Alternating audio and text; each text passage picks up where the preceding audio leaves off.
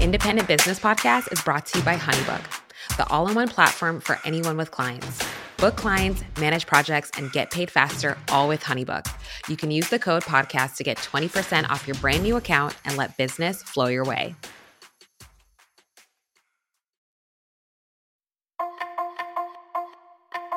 When I first started my wedding photography business, I had to print out MapQuest directions to every single event that I photographed. At the time, I didn't have enough money to buy a GPS, which was a luxury, but I was able to print out these directions and turn by turn hope that I wouldn't miss an intersection along the way back then I never could have imagined that today we would have not just access to a GPS, but one on a phone that I carried with me all the time, everywhere that I went, that would even reroute itself when traffic occurred or could tell me if there was a speed trap up ahead on a highway. Why am I telling you this story? Because in business, we don't know what the future holds, and uncertainty can at times feel overwhelming. It can bring about a lot of fear. But what I've come to understand in my decade and a half as an independent business owner is that change is inevitable. We may not know what that change will look like or what the future will hold, but I can promise you that it won't look the way that it looks today. In this interview, I have the opportunity to sit down with Jason Feifer, the editor in chief of Entrepreneur Magazine, keynote speaker, podcast host, and author to talk all about our fear of change and how, as business owners, we can turn that fear into fuel and forward progress. Hey everyone, this is your host, Natalie Frank, and you're listening to the Independent Business Podcast. More people than ever are working for themselves and building profitable businesses in the process. So, on this show, I sit down with some of the most influential authors, entrepreneurs, and creators to break down the science of self made success so that you can achieve it too.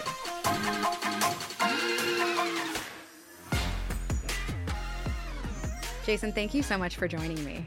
Thank you for having me. I want to dive right in to talk about change. Yeah. Now, in your career, what has changed that has ultimately led you to becoming the editor in chief of Entrepreneur Magazine? Were you always, you know, gunning for that type of job? What interested you in entrepreneurship? Tell me about the leaps and bounds that you've gone across in your career to arrive at the place you are now. When I interviewed Malcolm Gladwell a while ago, I asked him, this sounds like I'm not answering your question, but I promise I am.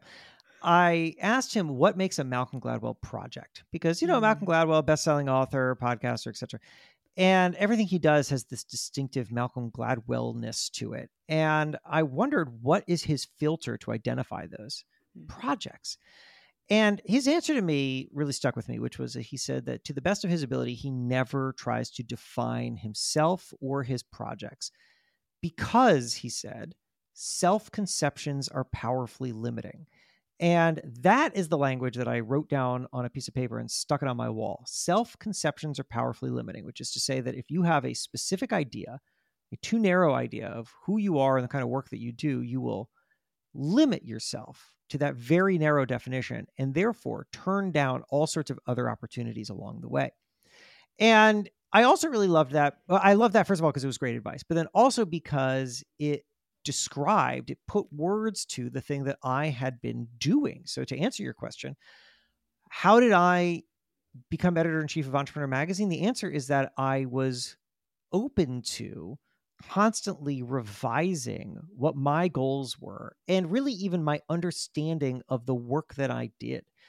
I came to the the the, the phrasing that I used for a long time was that I want to have a plan and then have a plan to abandon the plan. Because I think that uh, having a plan or having a goal is useful in that it gives you a direction to move in. You have to go somewhere. So if you're lost in the woods, it is not useful to wander in a circle. Like you will never get out of the woods. So you have to pick some direction and then go. But that doesn't mean that it's the right direction. And some other information may reveal itself along the way that's going to help steer you towards actually how to get out of the woods. And that is more or less what I've been doing in my career, which is that I started with an idea. That idea in the very, very beginning graduated college, took my first job at a newspaper, the very first idea was either I want to be a reporter at the at, at, like a New York Times or some large paper, or I want to be some kind of columnist, maybe a mm-hmm. political columnist. I didn't know. And then as I did more, as I gathered more information, I would start to revise that. Oh, I'm actually pretty good at this. Oh, this is actually pretty fun. I'll be honest with you, the idea of entrepreneurship and even working with people in business, that was a late revelation. And it really only clicked for me after I got to entrepreneur, which originally I saw as just another media job. And then once I started to realize that entrepreneurship wasn't just about business, but it was about thinking. And that's really where I live. I, am not, I can't tell you the best way to price a product. I, I can't. But I can tell you how smart people think. Mm-hmm. And that's always been the thing that's really driven me is understanding how people think and how to apply that kind of thinking to your own work and so once I realized that that was also a part of this world of entrepreneurship, I realized I can live in and own that space and provide value in ways that I had never done before in my traditional quote unquote media jobs. And that became very exciting. And that was the latest step in a lot of evolution. I love that. I agree 100% around mindset and the power of how we think not just about ourselves, but we begin to think about our our role in the world. And it sounds very much like throughout your own journey you were open to change. You were open to the possibility of new things coming your way and your trajectory evolving as you evolved as you became more aware of your own skill sets and what existed for you. And as you said you know moving into entrepreneur like just uncovering the possibilities and leaning in when you had those opportunities one thing though that I see a lot within our community, and I can personally attest, like I've experienced it myself, is that fear of change, mm-hmm. that fear of the unknown. And actually, just to nerd out for a second, in a recent yeah. newsletter that you shared, One Thing Better is your newsletter. Highly recommend to anyone listening. Thank you. You say it's so good. You can find you can find oh might as well tell people how to find it, which is yeah. if you just plug one thing better dot email into your browser, one thing better dot email, you will get it. It's it's a fantastic newsletter, super digestible, super impactful. And you Thank said you. in a recent email to your audience, you said, "Today I will give you a simple truth. You cannot make the fear go away, but you don't need to." And you also say, "Fear doesn't have to hold you back. You just have to fear the right thing." Let's mm-hmm. dig into that. You know, there is so much fear around the unknown, around change, especially as a business owner. And yet, the ability to lean in to, to that possibility of change is also something that propels you into success. Yeah. How would you recommend, you know, an independent business owner think about the unknown, think about change as they're facing things like AI and economic headwinds and all of sort of the confronting realities that we're navigating right now? Yeah. So Love that question. Let me actually back up and then answer it. First, I just want to show you how methods of thinking can port, like can port from one place to another, because I find that to be an incredibly useful way to pattern match and to gain insights into new spaces. So when I wrote that the fear doesn't go away, honestly, what I was channeling was this insight from a, friend of mine in a completely different space, which was so I have this friend, Katherine Morgan Schafler. She wrote this book called The Perfectionist's Guide to Losing Control. And it's really aimed at women who struggle with this, this idea that they're perfectionists and they've been told that that's a bad thing. And she wants to help women reframe that as a superpower. Yeah, I would know nothing about that, by the way. Nothing. it's, a, it's a Perfectionist Guide to Losing Control. It's a great book. Um, and I have heard her say over and over again that it, it, it is purposeless to just tell yourself oh stop that. Like stop thinking that way. Stop being like that. Because it's not, it's not a useful way to think because you can't do that. Like you can't stop on a dime a thing that is just a part of you or the way that you think. So if you eh, so you spend a lot you could either spend a lot of time trying to stop it not succeeding and then feeling like you're a failure because of that or you could take as the starting point that this is not a changeable thing. And if it's not a changeable thing, then the next question has, has to be well, then how do I use it? How do I make it purposeful? And hearing her say that got me thinking about all the other ways in which that exact framing can be applied. So when I think about fear, I also think it is not reasonable to tell people, oh, just stop fearing that because they won't and they can't. So it's not a useful way to think. Instead, why don't we start with there is the fear and that's not going to go away. So, how do we make it useful? Now, I tell this story in the newsletter, which I'll just repeat briefly here, which is that the very last social event that I went to before COVID shut everything down was my friend's birthday party at a crowded restaurant. And I was sitting next to Meghan Asha, who runs FounderMade, which is this trade show event series thing. And I've spoken at her event many times. And so, you know, she's a live events business. And live events at that point were like shutting down. We didn't know what was going to happen. And so I'm sitting next to her and I'm saying, Meghan, what are you going to do? Because the live events are shutting down. And she said, I actually am really excited about this because we have had all these ideas for new lines of business and we have never been able to explore them because the live events absorb all of our resources and energy. So now, if they're going to go on pause, we have time to explore all these other things. And at the time, I thought this is a fearless person. But later, I realized no, that's not what's happening. Meghan, like everybody, very reasonably was afraid of what was going to come next, but she was using fear to propel her forwards. She was using fear to think, what am I missing? What is the solution that is going to be available to me that I, I need to find? And if I don't work hard, I won't find. Versus what could have happened, which is using that fear to just say, oh my God, I can't lose this thing that came before. And therefore, I need to look backwards and try to cling as tight as possible. So, in everything, if you feel like there's just something that's a part of you and fear is a very natural thing it, we need to accept that it's there and then start to think about how can it be useful and so much of fear is just hardwired in. You're 100% yeah. correct. It's there's a purpose for it. I mean, a lot of our fear is meant to keep us alive and whether or not it's rooted in the right thing in our modern world is, you know, to be determined, but 100% to say to someone, "Oh, just don't be afraid doesn't work. Turning that into something that fuels you, turning it into kind of a, a, force for good in your life or in your business. I love that advice. I, you yeah. know, talk a lot about competition through that lens where, you know, we we have a big mantra here community over competition and it's not to say that you're not going to compete. You will. You'll compete fiercely.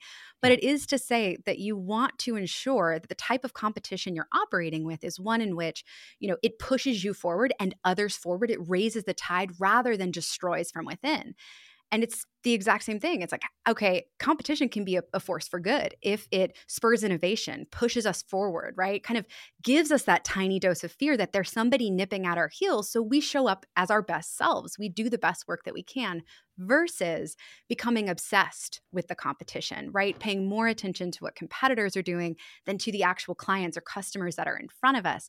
And I really love the power of that mindset shift. Is that something that, you know, you see kind of being really critical in this moment in particular, my brain just goes straight to the AI changes. And, you know, I've talked a little bit about them with our community, and there's a mixed bag of emotion. There's a lot of excitement around the power of AI to reduce some of these mundane tasks that a lot of these independents are doing. Because again, we wear all the hats, right? Like mm-hmm. if you mm-hmm. are the solopreneur, you're doing it all. You are everything from sales to marketing to customer support.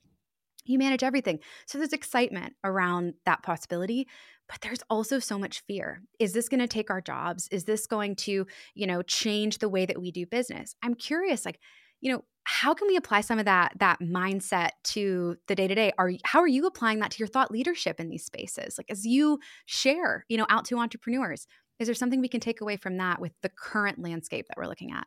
Sure. Oh well i wanted to stop you 20 times as you were ans- asking that question because i had like different answers for every little part of it but let me go with this. Okay, let's talk about AI. And as a way to think about AI, and then also just as a way to think about change. Yeah.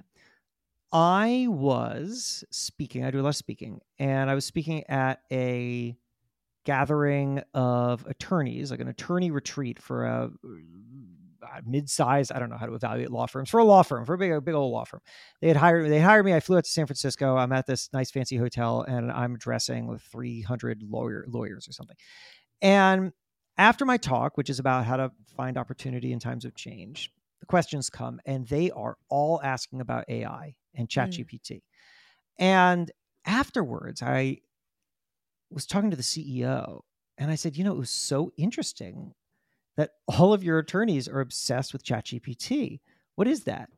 And he said, I'll tell you what they're really concerned about. They didn't say it, but I'll tell you what they're really concerned about. What they're really concerned about is that they are afraid that AI, ChatGPT, are going to is going to make motion writing more efficient. And lawyers function on billable hours. So Ah. if their work becomes faster, then they bill less. And that's what they're worried about. To which I immediately said, that is so fantastic. Because you know who likes billable hours? Nobody. Nobody likes billable hours. Everybody hates billable hours. Billable hours is a terrible, horrible system.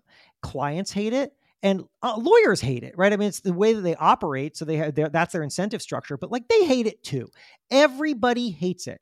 It is a crappy system that we have because nobody was incentivized to come up with anything better. Hmm. But now AI is going to break that because it is going to make legal work more efficient. And law firms are no longer going to be able to function on billable hours. And now there is an incentive for somebody smart, perhaps the CEO of that law firm, to figure out a different way to operate. So if you zoom out, what have we actually seen here? What we have seen is that AI is going to break something that was already broken. And when it does that, we can finally come up with a solution that makes sense. And once you start to think of it like that, you see that that's actually what's going to play out over and over again. So, for example, I have friends who are college professors, and they are worried that their students are all using ChatGPT to write their essays, and therefore they can't evaluate whether or not those students are actually absorbing the material. But guess what? Essays were always a terrible way to evaluate whether or not students had actually absorbed the information. An awful way. And everybody hates it. The students hate it and the professors hate it because it sucks to write an essay just just to for one person who's only going to read it for, with the eye of like did you suck at this? And then professors don't want to sit and read a million of these things. It's terrible. But again there had never been an incentive to move away from it. So we're going to break something that's already broken. Okay so let's take that now. First of all what do we have? We it was scary that ai was going to change things until you actually investigate what it's changing and you ask an important question, which is, is this actually worth changing? And the answer is yes, it is. And then next, we have the opportunity to shape what comes next because AI isn't a black hole. It doesn't just absorb things and then it disappears into foreverness.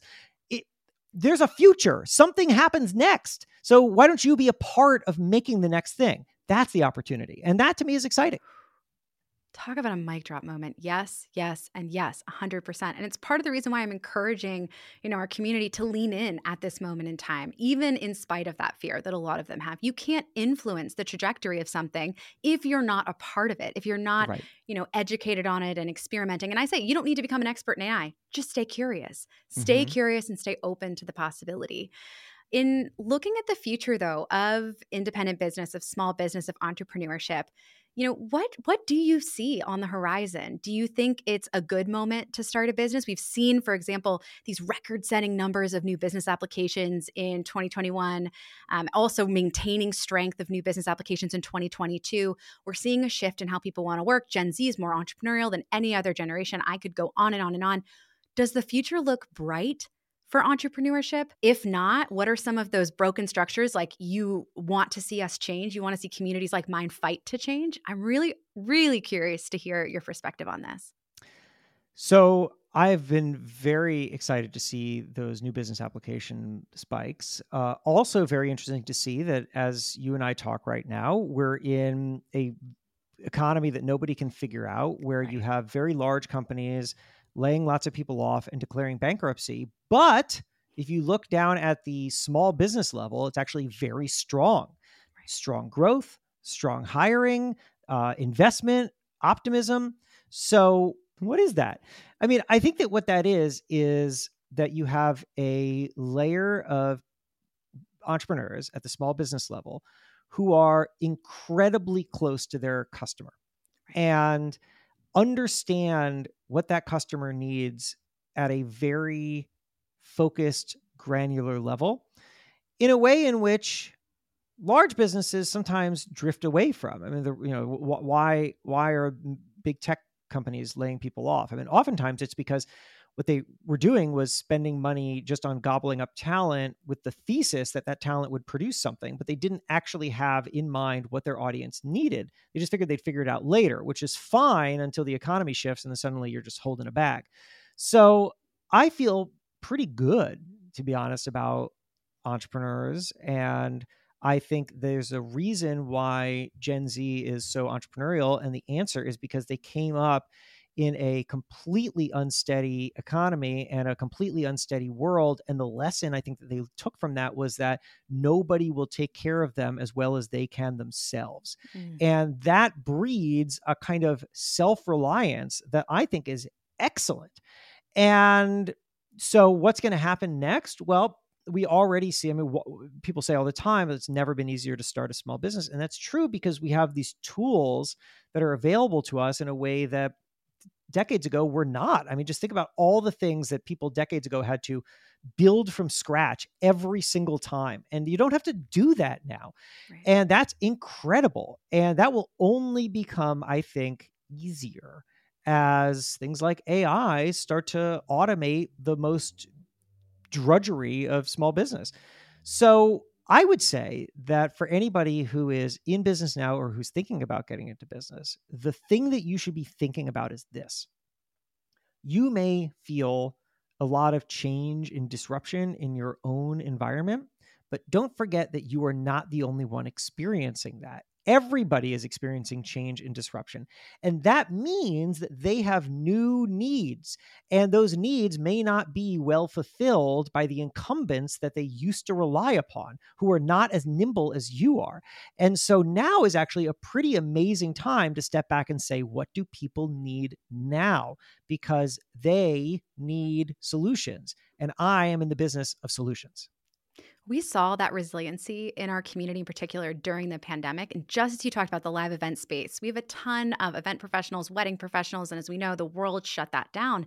Mm-hmm. And that's precisely what they did, right? It was that moment of, you know, okay, what's the need today? What is changing in the landscape? How can I show up and serve? And looking at problems, not necessarily as problems, but potentially as entrepreneurial opportunities what would you say to a business owner who you know maybe has started this on the side? Over the past couple of months they have this side hustle or maybe it's even evolved into something where it is full time they're looking at the potential of growth. They're looking to go all in and to scale but as we've talked about with fear we've talked about with the unknown and uncertainty they're in that mindset of like I can't leap. I am clinging to the cliff with everything that I have, and I refuse to trust that my bungee cord is going to get me, right? Like, and protect me if I leap off.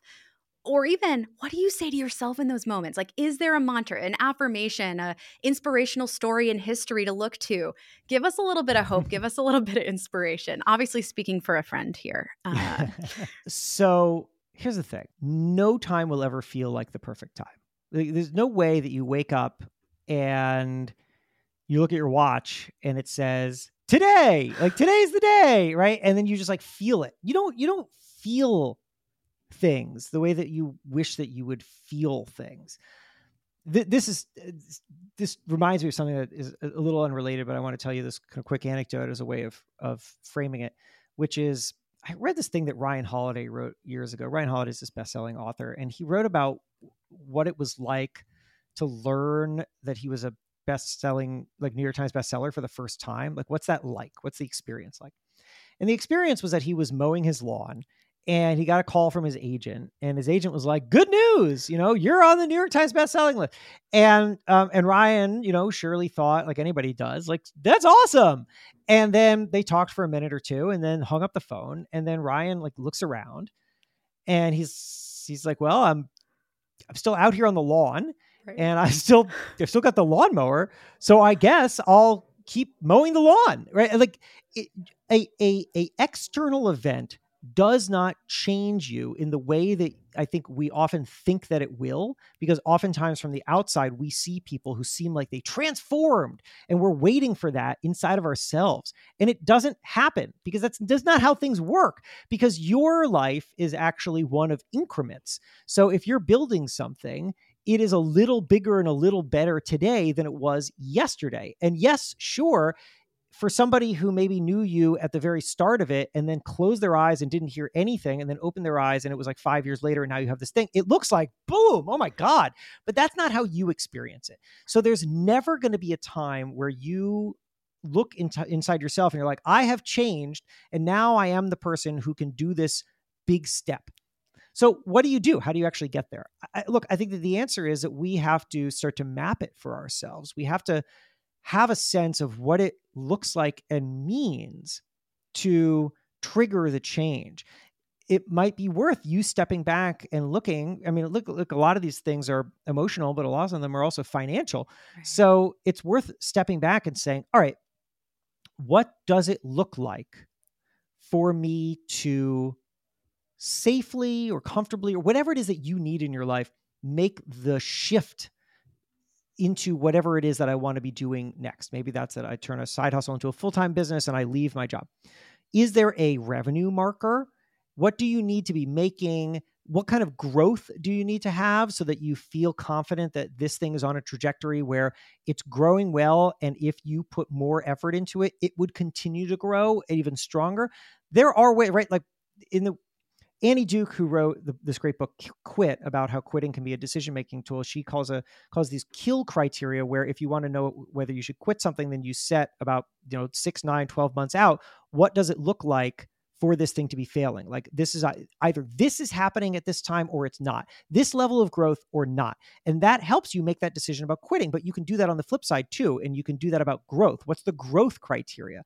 I'm going to make this decision if I'm bringing this amount in. Do that and then you will know whether something changed because you yourself inside of you will never feel like something changed that level of accountability as well. Like the ability to have the forethought to say, okay, when I hit these metrics or when I see this particular thing happen, that is my indicator to make the leap and i'm going to hold yep. myself accountable or you know leaning into the power of your community other people that do similar things to what you do that's where you have them help to hold you accountable to that i absolutely love that strategy for kind of giving yourself that uh, point in time when you know you're going to leap when you know you're going to push past that fear or turn that fear into your fuel and and move forward. I'd love to know you obviously read a lot. You're a book ler- a book nerd like me. Mm-hmm. Was there one book in particular that was a game changer for you or one book that you think every small business owner absolutely needs to read to put on their TBR? Besides your book, which we're going to talk about in a second, which obviously is on the TBR, but beyond that, was there a book that for you that was like in particular, like if I'm going to tell you one book, this is the book you need to be reading? Hmm. So here here's the thing. I actually don't read a lot of business books and the reason I don't do that is because number 1, I write so much that I don't want to accidentally absorb and then steal someone else's idea. Totally uh, understand uh, that. And so so I don't want to see what other people are doing and then have it slip out as my own. I also when I consume things, I tend to really like to find things that show me that the boundaries are not where I thought they were. And mm. so the the works of art or of any kind of writing or like are are the things that stick with me are when I have read something and or I watch something and I and I say, "Oh, I didn't know you could do that. I didn't know that you could tell a story that way. I didn't know that you could write that way. I didn't know that you could relate to an audience that way it encourages me to then question my own boundaries. What if I did something a little different? And you can find that in fiction. The first book that I can remember reading that did that to me was A Heartbreaking Work of Staggering Genius by Dave Eggers, which is a memoir. It was just written in this incredible way. But for what it's worth, I would say, because you're asking about like th- things that entrepreneurs could read, I do think that Annie, Annie Duke's book Quit was really, really smart. And, and um, also, I uh, Andrew Chen's uh, The Cold Start Problem, which is about how to mm. grow uh, network effects uh, was was just really insightful and helped me understand that concept um, a lot better. And uh, I don't know. I'm sure I'll come up with others later. I those are all great, and I'm a big believer in fiction as well. I think sometimes, you know, I've there have been multiple books over the past year where I've leaned into them for escapism. I'm like, mm. take me to a magical land where there are fae and magical powers, and yes. you know, like a warring political system. I want to just be immersed, and all of a sudden, I'm reading it. I get into a point in time, you know, where I'm I'm just reading a quote from a character, and I step back and I go, whew, I needed that as a leader today. Like I needed to read that heading into this meeting with an employee and it has nothing to do with entrepreneurship. It has nothing No. to do with business. So i also love books that challenge and open our minds or even just take us to a, to a unique place. So i love that you threw a fiction option out there before the business books. But i want to kind of pivot then into your book. So Sure.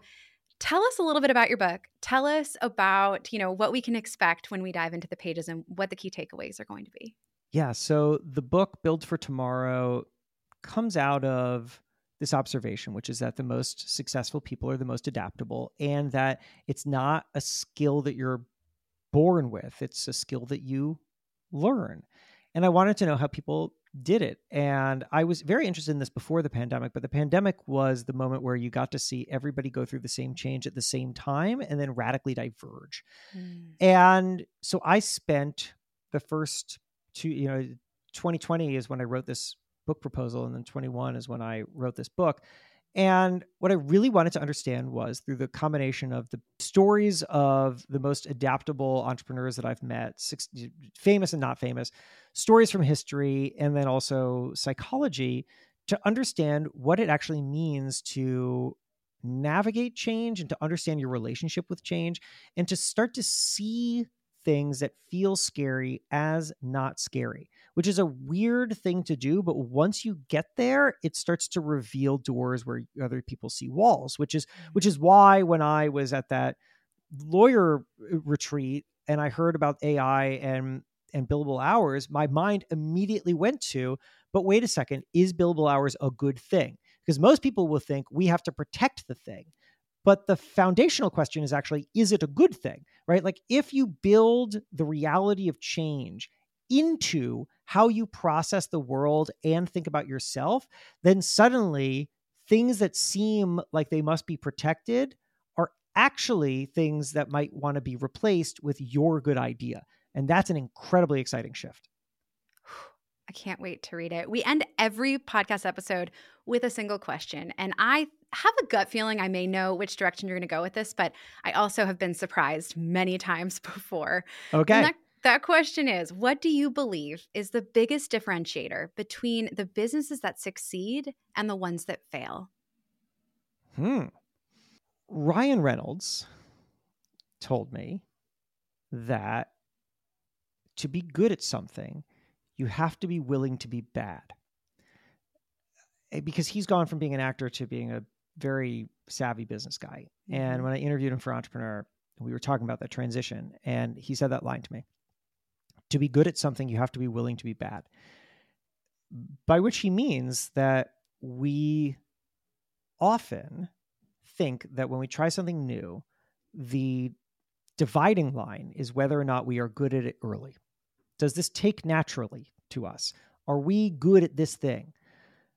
And we see other people who are good at it, and we are not. And that feels like maybe we're doing it wrong. But what Ryan is saying is no, the dividing line is not that. The dividing line is whether or not you are willing to tolerate being bad long enough to get to good. And I would say that that is a pretty good explanation of why businesses succeed or fail as well, which is to say that when you start out with a business idea, it is almost certainly not going to be the idea that actually wins the day or the one that scales. But it is at least the idea that just gets you out and gets you out talking to people engaging with people and discovering what they need and how you can fulfill that. And you know the journeys that you'll hear and that I hear all the time and that I'm sure you know you hear all the time is is not one of I set out to do a thing and everyone loved it and then I just made a bazillion dollars. Instead, the journey is I set out to do a thing and then I learned that that wasn't quite right, but I was actually onto something else with this other thing. And then I started talking to these people and these people told me this thing and that really got me thinking about that. Right. And like that's how it works. Right. And so, you a, a, like a stat that I hate is the stat that nine out of 10 businesses fail. Because even if that were true and it's not, the failure part is too definitive. Because if someone sets out to start something and it doesn't work out, that does not mean that that person failed. Maybe that ideal was a failure, But maybe they take the lesson from that idea and they build it into the next thing. And that's what's successful. And you hear those stories all day long. That's, for example, Stewart Butterfield, who started this video game that he raised a lot of money for, but that just didn't work. And so he decided to shut it down and return his investors' dollars. And then he realized, hey, wait a second, we built this internal chat function in the video game, and that was actually pretty useful. What if I just started a company that was just the internal chat function? And that became Slack. That's the story of Slack. And that's how it happens. It does not happen with an idea that succeeds. It happens with a person who goes out and learns. And that's the difference. And with those powerful words, thank you so much for joining me. I have no doubt our listeners are going to want to learn more about you, find your book. Where can they do that? Where can they, you know, en- engage with you further? Oh, thanks. So you can find the book wherever you find books, available on audiobook, ebook, hardcover, whatever, anything but Stone Tablet. And then uh, I had mentioned the newsletter. You had mentioned the newsletter. Thank you. So again, once again, that's one thing better. You can find it at one thing better email. And, you know, reach out to me on social media. I'm on very active on LinkedIn and Instagram and I have a website and whatever. Get in touch. Awesome. Jason, thank you so much. Thank you.